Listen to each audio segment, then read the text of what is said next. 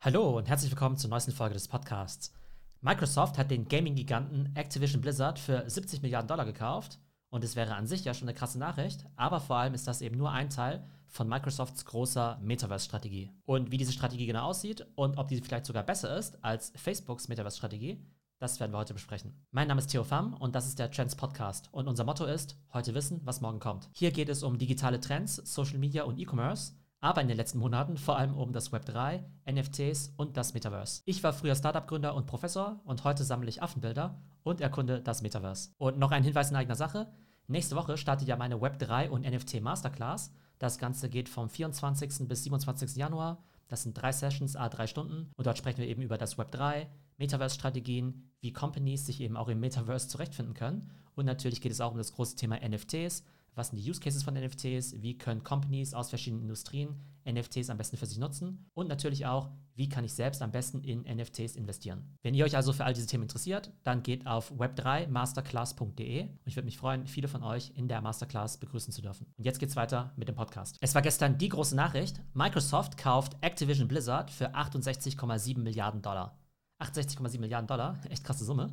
Und Activision Blizzard ist natürlich eine der größten Gaming Companies der Welt mit bekannten Titeln wie Overwatch, Diablo, Call of Duty, World of Warcraft, StarCraft, aber eben auch Candy Crush. Das bedeutet, Activision Blizzard ist eben auch in Mobile Gaming sehr stark und gerade im Bereich Mobile ist Microsoft ja aktuell noch nicht so gut aufgestellt. Von daher auch aus der Perspektive eine super Akquisition. Der Aktienkurs von Activision Blizzard hat dann natürlich auch dementsprechend zugelegt.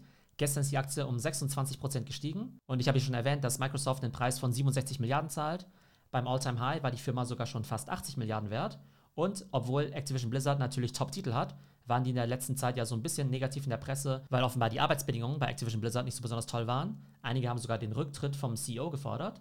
Und der aktuelle CEO, der Bobby Kotick von Activision Blizzard, der wird weiterhin eben die Firma leiten. Aber einige spekulieren schon, dass wenn die Akquisition vollzogen ist, er dann eben von Bord gehen wird und dass dann der aktuelle Head of Gaming bei Microsoft für alles zuständig sein wird. Und Gaming ist ja einfach so ein massiver Markt, der immer noch unterschätzt wird. Microsoft hat gesagt, dass es aktuell schon drei Milliarden Gamer gibt, was absolut wahnsinnig ist, wenn man sich überlegt, wie viele Menschen es eigentlich gibt. Und die gehen davon aus, dass es eben bald vier bis fünf Milliarden Gamer geben wird.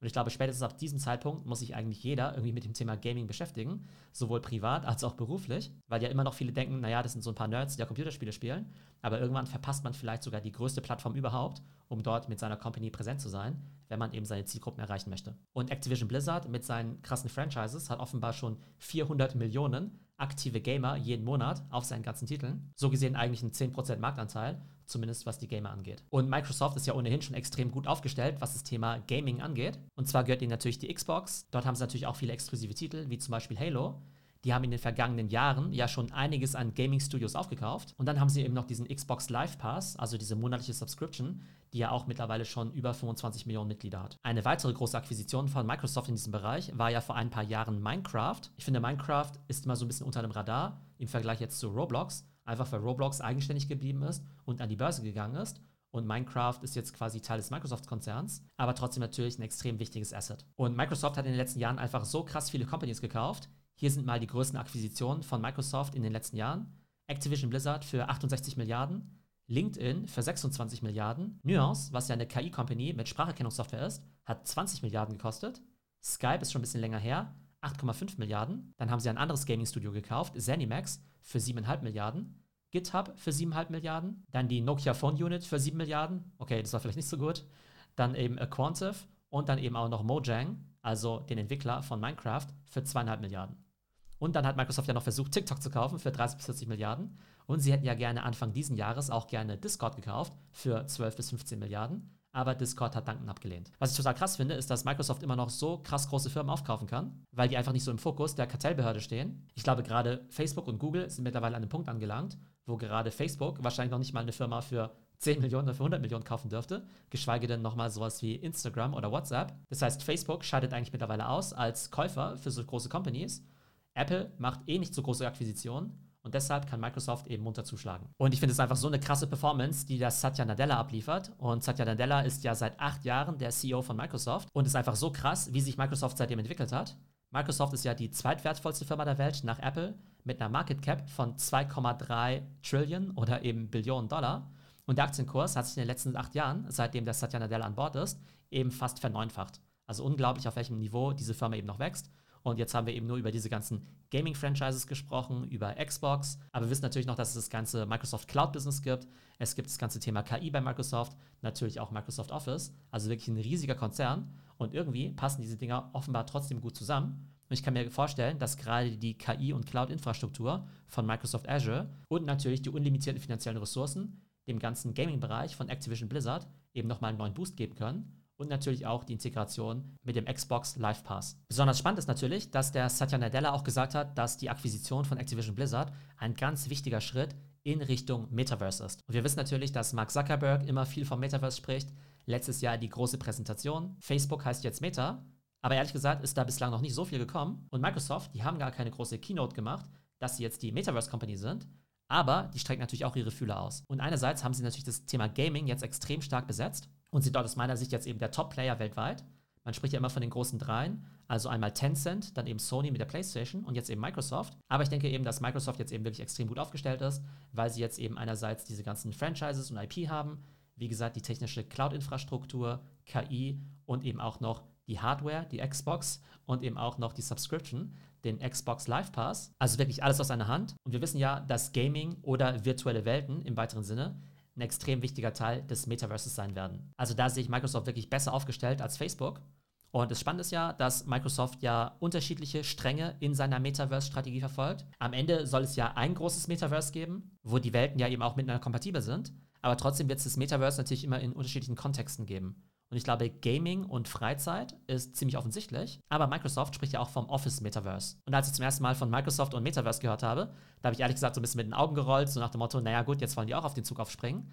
Aber eigentlich macht es schon extrem viel Sinn, da Teil des Metaverse ja sein soll, dass wir eben dort nicht nur spielen, sondern eben auch arbeiten. Und die Arbeitsumgebung von hunderten Millionen von Menschen ist nun mal die Microsoft-Welt mit Microsoft Office und Microsoft Teams. Und mittlerweile gibt es eben auch schon Bestrebungen von Microsoft, eben auch Meetings in virtuellen Umgebungen abzuhalten. Das könnten eben Microsoft Teams Calls sein, eben mit digitalen Avataren oder eben auch 3D-Umgebungen, so ähnlich wie Facebook das ja auch demonstriert hat. Und es ist einfach extrem spannend zu sehen, wie die ganzen großen Tech-Konzerne das Thema Metaverse angehen. Facebook geht ja quasi all in und sagt, wir sind die Metaverse Company, müssen jetzt aber auch delivern. Microsoft macht es extrem clever, weil sie einfach ein gigantisches anderes Business haben, was nichts mit Metaverse zu tun hat sie aber vielleicht trotzdem von allen Companies am besten aufgestellt sind für das Metaverse, sowohl für das Gaming als auch für das Arbeitsmetaverse. Von Apple weiß man ja, dass sie großer Fan von Augmented Reality sind. Ich habe aber irgendwo gehört, dass sie das Wort Metaverse nicht mögen, weil Metaverse für sie quasi eine negative Konnotation hat, weil sie dann immer denken, dass die Leute den ganzen Tag in Virtual Reality unterwegs.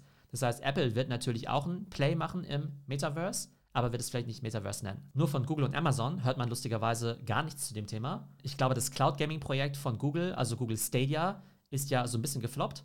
Ich glaube, YouTube könnte natürlich ein super spannendes Asset sein, was man dann irgendwie ins Metaverse vielleicht rein leveragen könnte. Amazon macht da überhaupt nichts, obwohl den Twitch gehört, was ja eigentlich auch ein ziemlich gutes Asset ist. Fazit also, extrem starker Move von Microsoft.